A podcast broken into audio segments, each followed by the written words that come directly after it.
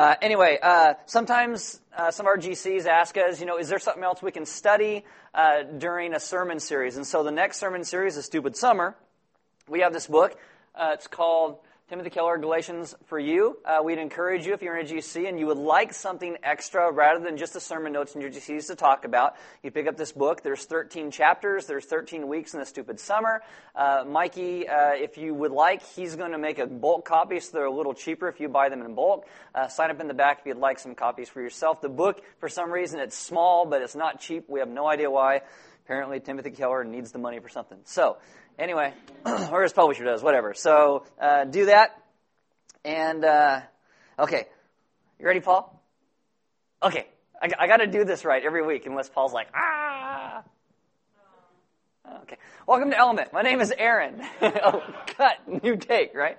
Welcome to Element. My name is Aaron. I'm one of the pastors here. If you are new, there are Bibles in the back. If you don't own one, you can have one. If you forgot one, you can use one. There are sermon notes on all the communion tables throughout the room. If you have a smartphone, you don't need to shut it off. All you got to do is uh, download an app. It's called YouVersion. Click on Live. It'll bring us up by GPS. You'll get the sermon notes and the verses and all that goes along with what we're talking about today. Why don't you stand with me reading to God's Word? this is Job 42 verses 1 and 2. And it says, Then Job answered the Lord and said, I know that you can do all things, and that no purpose of yours can be thwarted. Let's pray.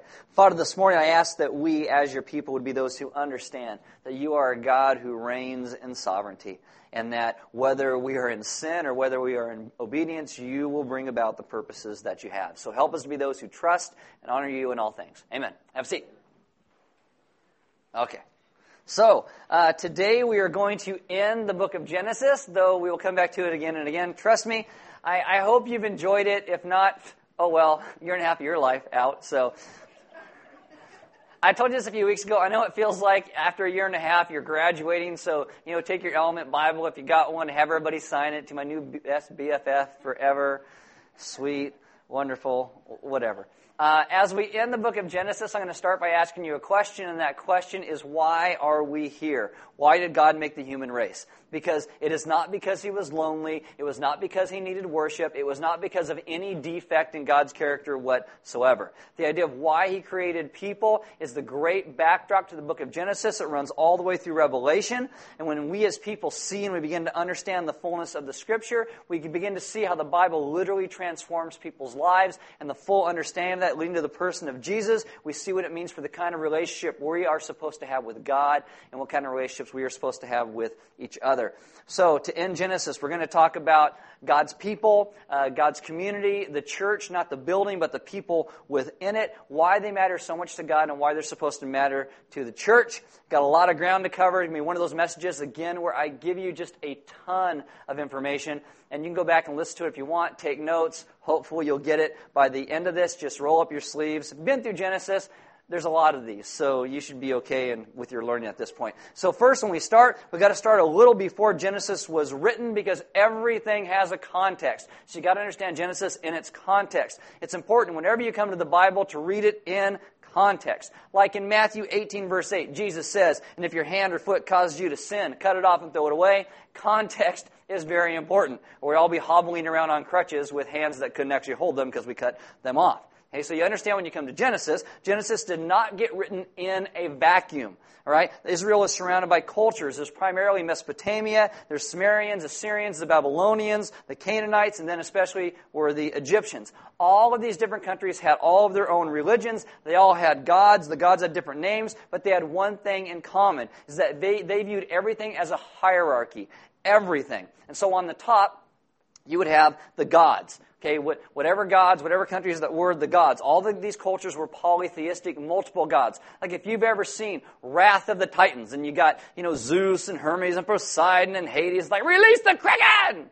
Right? That's multiple gods. Underneath the gods, you would have the king of whatever country you resided in. Underneath the king, there was the court. This would be the nobles and the priests reported directly to the king. Underneath them, you would have the merchants and the artisans and the craftspeople and the academics. And then beneath them, who were considered the dregs of humanity, you would then have the peasants and the slaves. And there's not really a lot of people underneath the peasants and the slaves, except mainly people in boy bands. And and those who don't know how to use roundabouts, Anybody who makes light beer and Twilight fans.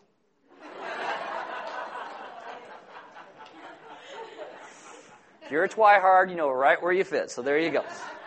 So everybody now was like, I hate that church. He made fun of Twilight. Vampires burst into flame in the sun. They don't sparkle. What is wrong with you? All right. so, amen. Thus says Aaron. Okay, so everybody in any of these ancient cultures, including Mesopotamia, saw and they treated their king as divine or semi divine. The king was understood to be made in the image of God. And so when you come to the scriptures, there's the word for image that's actually used throughout the scriptures. It is this word called selim. Uh, when you see it written in Hebrew, it looks like tussalim. Uh, the T is silent, so it's just selim. And this word is actually probably borrowed from these cultures that were around the Israelites. Only a country's king was thought to be made in the image, the selim of a god. And that is the dividing line between the king and everybody else. Peasants and slaves were not made in the image, in the selim of God, and they had been created maybe by lesser gods, by inferior gods, by Twilight fan gods, whatever they are, something less. And so the king was the mediator between God and everybody else. The selim is also the, this word that they use for idols, for images. And so all these religions would have their images and their idols, and all these idols were controlled by the priests who were under the king. So everything went through the king. In order to have access to heaven or the gods, you went through the king. Now, when Genesis is written, it's going to challenge and change all of this. Open your Bibles to Genesis chapter 1. In Genesis chapter 1, there's a very different account of creation. In Genesis, it is the Spirit of the one true God who hovers over the surface of the waters. Over a course of seven days, there is creation. During these seven days, God makes seven speeches. The final one ordains the Sabbath day as being holy. The writer of Genesis deliberately uses language that would be indicative of a king. God is placed in a royal role. Genesis chapter 1, verse 3, God says, Let there be light, and there was light. That is how a king reigned. Royal proclamation. Let there be taxes. And there were taxes. And lo and behold, the people were thus afraid. So, so God is portrayed as a sovereign king, not an earthly king. We are told in the seventh day God finished what he has been doing, and then we'll come back to that in just a little bit. Now, when I say that God is portrayed as a sovereign king, Genesis doesn't just say God's a sovereign king. It also says he is generous and he is wise. He delights in his creation. In Genesis 1 verse 31, it says, And God saw everything that he had made, and behold, it was very good.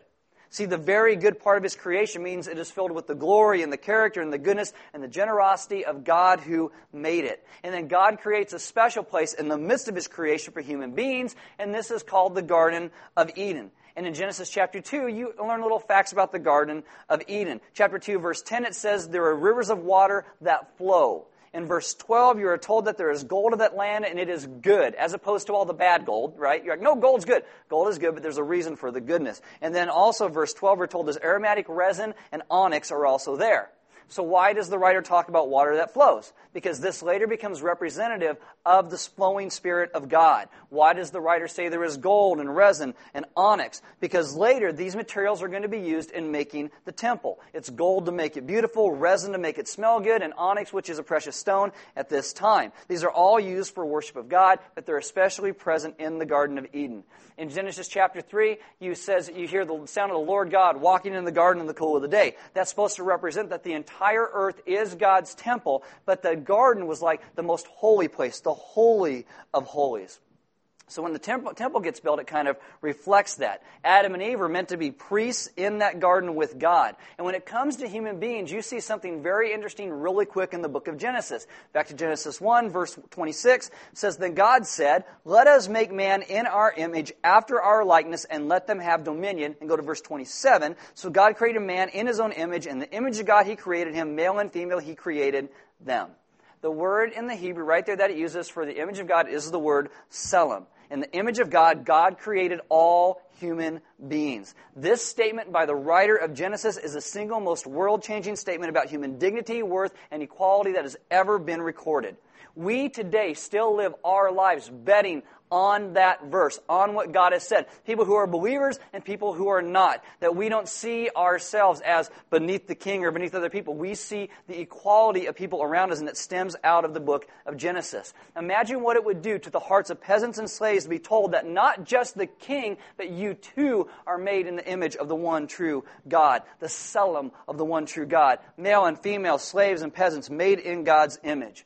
And so God's people were supposed to become this community who began to live this, who treated everybody else as if they were already a king. Nobody on the top, nobody on the bottom the community where maybe someone who had billions of dollars would look at somebody who was homeless and not just see a homeless person, they would see somebody with dignity, value, and worth because it's just how they saw the world. And they're not just trying to be nice, that's how they actually see the world. Imagine you get somebody who's really powerful, owns a corporation, you got someone who is jobless, and they begin to treat that person like they're a king. What if young and old and black and white and male and female all came together? This is why self esteem courses, I think, are a joke because they, one, try to convince us that there is no God, and secondly, then if there is a God, then that God is you. And they try to make you happy about all that. But the truth is that you are made in the image of God. You have dignity, value, and worth because God made you in His image. It's not because you're so wonderful, it's because He is so wonderful. The Latin phrase for this is the imago Dei. In Hebrew, this would be the Tselem Elohim, the image of God. This is why when we mistreat each other, it's very serious to God. Now flip over to Genesis chapter 9. Genesis chapter 9, verse 5. Noah comes out of the ark, and God gives the rule of law. And one of the rules of law is you're not supposed to murder people. That's taking an innocent life. Okay, you're not supposed to murder people.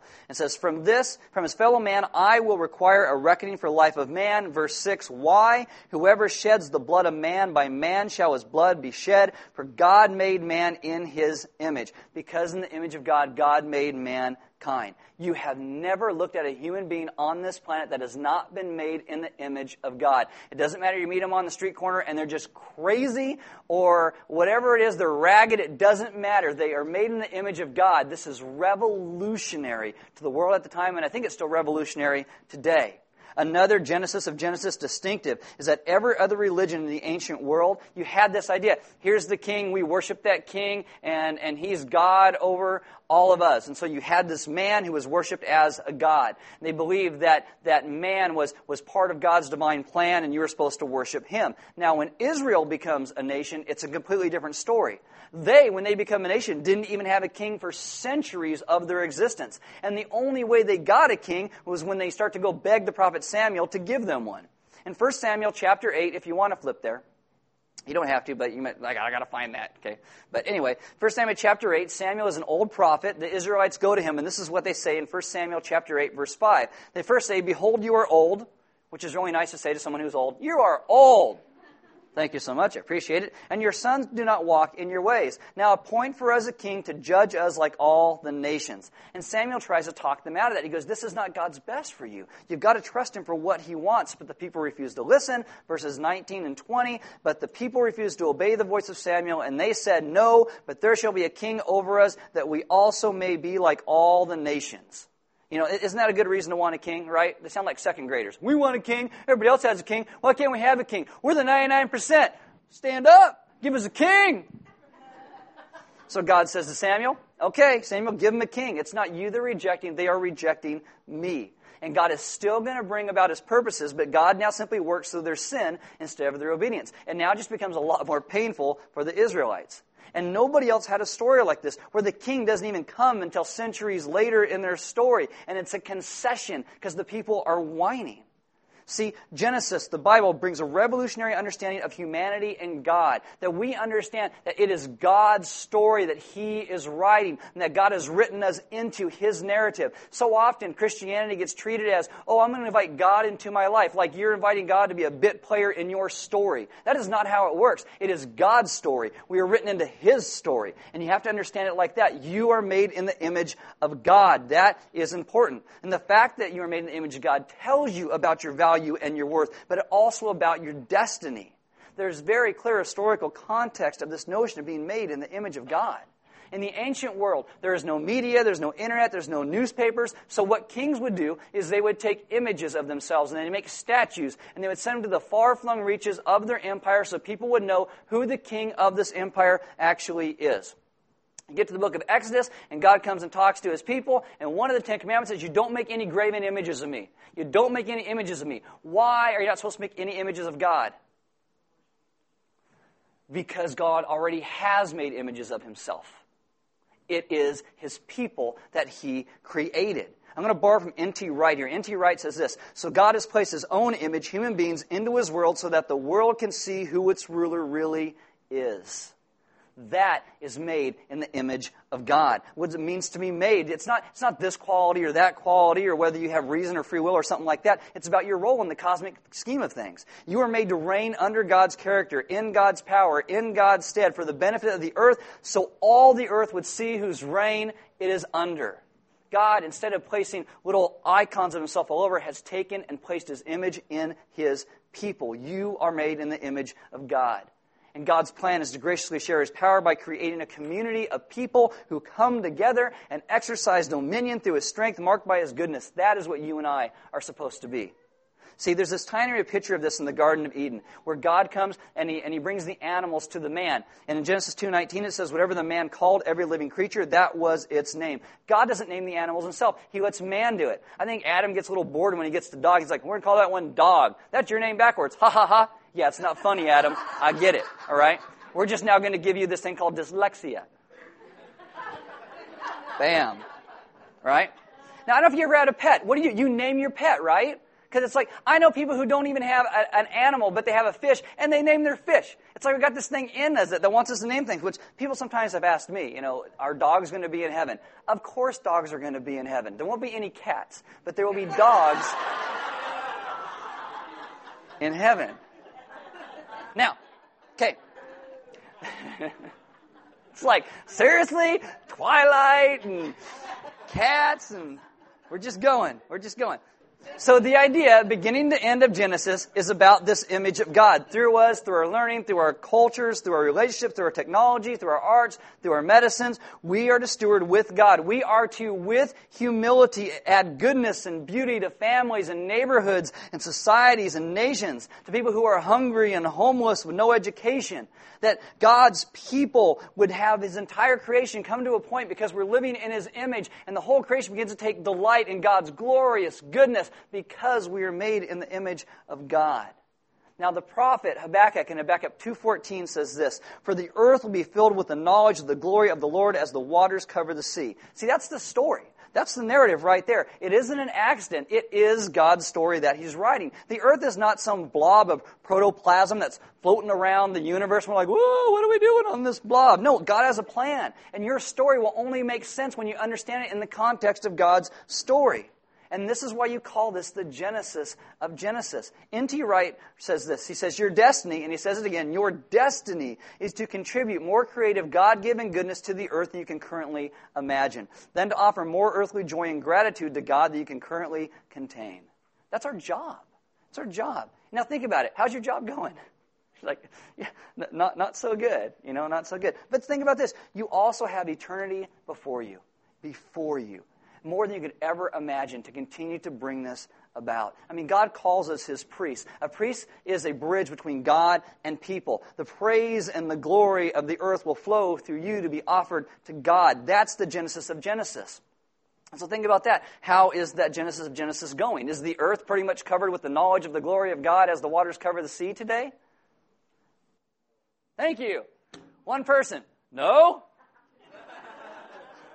I live on the earth. I saw twilight. No, right? Oh my goodness.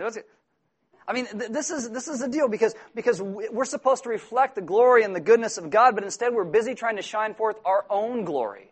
We're trying to show everybody what we are. I want to reign. I want my will to be done, not God's will. And then when praise and glory do come, we refuse to turn and offer that back up to God. We, we want it to come to us because sin and pride and selfishness and deceit and all the rest has robbed us of the image of God we were created in. We forget what we were really supposed to be. And so the earth becomes filled with violence and hatred and cruelty. Sin makes us want to rule on our own, to make all the decisions for ourselves rather than trusting the God who made us. We want our own way. And sin makes us want to attract praise and worship for ourselves rather than giving it to God. It has messed everything up. And this is also what you see throughout the Genesis of Genesis. You see, after sin comes into the world, you have thorns and thistles. You see, work is now by the sweat of your brow, and it is hard. You see men and women in a dominance war all throughout Genesis, all throughout today. Men and women fighting for who's going to have dominance. You have conflict and anger and resentment and death. Anybody here ever mismanage conflict? Okay? You ever nurse resentment deep inside of you? You ever get mad at somebody and not go directly to them, but talk to everybody else about why you have resentment towards them and why you're irritated with them? You ever send a sarcastic email? Okay, the people over here did. Maybe I'm over here. You guys are, you guys are perfect. All right.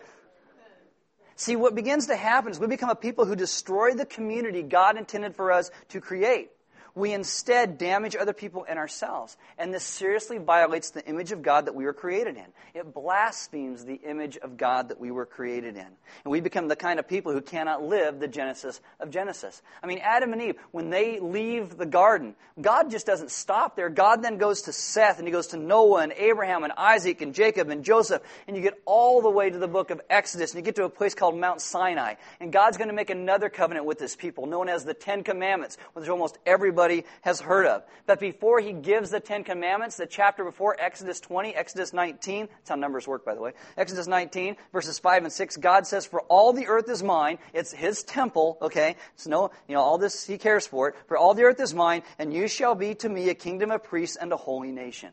The wording there is no accident. You will be priests. You're going to bring worship to God. You will be a kingdom. You're going to bring God's dominion to the earth. And after that, God makes his covenant. After he does that, he gives them the Ten Commandments, he gives them the law. And a lot of people say, well, why don't we just keep going into Exodus? That'd be really interesting to see what happens after Genesis. Because you'd get bored halfway through. Because halfway through, what happens is God starts giving all of these things about how you're supposed to make this thing called the tabernacle. It's like the last half of Genesis. It's like, I am lost, I'm bored, I have no idea what's going on with this. But this is the idea that the tabernacle was meant to be this holy place that God would express his presence on the earth. And it gets kind of, kind of tedious in the last part of Exodus, but one thing is really interesting, and that's the size of the structure.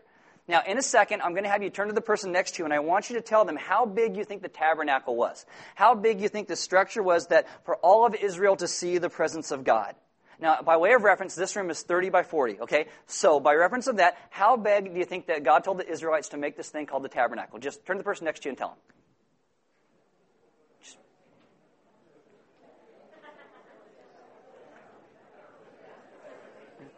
I don't know. Big? Okay, if you didn't say it in cubits, you're wrong. If you translate this to feet, uh, the, the temple or the, the tabernacle would be 45 feet by 15 feet. 15 feet. That's all the bigger that it was. Now, why? Because it's not about the tabernacle, it's about who indwelled the tabernacle. And what you also understand is that the Israelites loved this thing called the tabernacle. The construction, the creation of the tabernacle, it took seven days. During the creation of the tabernacle, God makes seven speeches to Moses about the creation of the tabernacle. The seventh speech is about setting aside this tabernacle and about the Sabbath day being holy. In Genesis chapter 1, the Spirit of God hovers over the surface of the waters before everything starts getting made. In, in Exodus, it says that the Spirit of God fills this guy named Bezalel, and he's a craftsman about how to make this tabernacle. It is the first time anybody is said to be filled with the Spirit of God, and it is an artist. The entrance to the tabernacle, God says, is to face the east. The Ark of the Covenant, representing the presence of God, is meant to be in the most holy place, the Holy of Holies. And it's guarded by cherubim. The Holy of Holies is decorated with gold. It is sweetened by incense. The breastplate of Aaron, the high priest, who can only go in there because he's the high priest, he has a stone on his breastplate and it's made of onyx. See, in Genesis chapter 2, when creation is done, the text said, and so God finished the work. And then God's presence comes and he walks in the garden in the cool of the day. In Exodus, when the tabernacle is done, God fills the temple so intensely that we're told Moses couldn't even enter it. It was filled with the presence of the knowledge of the glory of God like the waters cover the sea. Why did Israel love the tabernacle? Because it is all creation in miniature. It's a picture, it's a symbol to Israel. Every time they see it, it's an expression of God and what He tends to do in His whole creation, His people made in His image, that He will dwell with them, His creation will see His glory, and that Genesis is not over yet. Now, open your Bibles to John chapter 1. John chapter 1, because uh, ultimately, in the culmination of this, Jesus comes. And the culmination of all these things always point to Jesus. John is always very specific in the things that he says in his gospel. It is the last one written, so he's making a point. John chapter 1, verse 14 says this The Word became flesh and dwelt among us, and we have seen His glory. The word for dwelt there is the word tabernacle. So literally says, And He tabernacled among us, and we have seen His what? His glory. His glory. That's what we have seen. Glory as the only Son from the Father, full of grace and truth. And what John is saying is in Jesus, God is beginning Genesis all over again at infinite cost. It is a new creation. On the cross where Jesus dies for my sin and yours, he says, It is finished. At the end of creation, God says, It is finished. At the end of the tabernacle, Moses says, It is finished. At the end of the cross, Jesus cries out, It is finished. And now, finally, all the damage that sin did that started all the way back in Genesis has been defeated. It is finished. And when he said that, then in the temple that was built, there was a curtain in there. And the curtain that kept people out of the most holy place, that curtain was ripped from the top to the bottom, meaning that God ripped that curtain so people have access to who he is. And it's not just that we get to go in, the point is that God came out and he dwells in the midst of his people who are made in his image. So how does this work out? What does this new creation look like? 1 Peter chapter 2 verses 1 through 5 he says, "So put away all malice and all deceit and all hypocrisy and envy and all slander, like newborn infants long for the pure spiritual milk, that by it you may grow up into salvation, if indeed you have tasted that the Lord is good. As you come to him, a living stone rejected by men, but in the sight of God chosen and precious, you yourselves like living stones will be built up as a spiritual house, to be a holy priesthood, to offer spiritual sacrifices acceptable to God through Jesus Christ."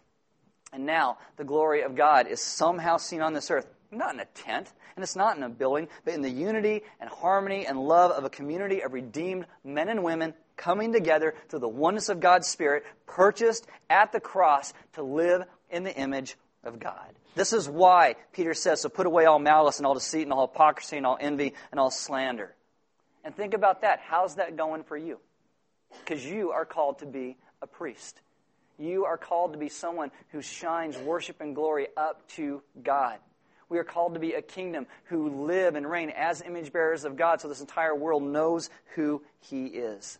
Do you know every time that you forgive somebody, every time you reconcile, every time you include somebody who has been left out, every time you encourage somebody who is down, every time you love somebody who's lonely, that is the genesis of Genesis that is beginning to live in the presence of God, the reign of God on the earth and the glory of God rising up to heaven.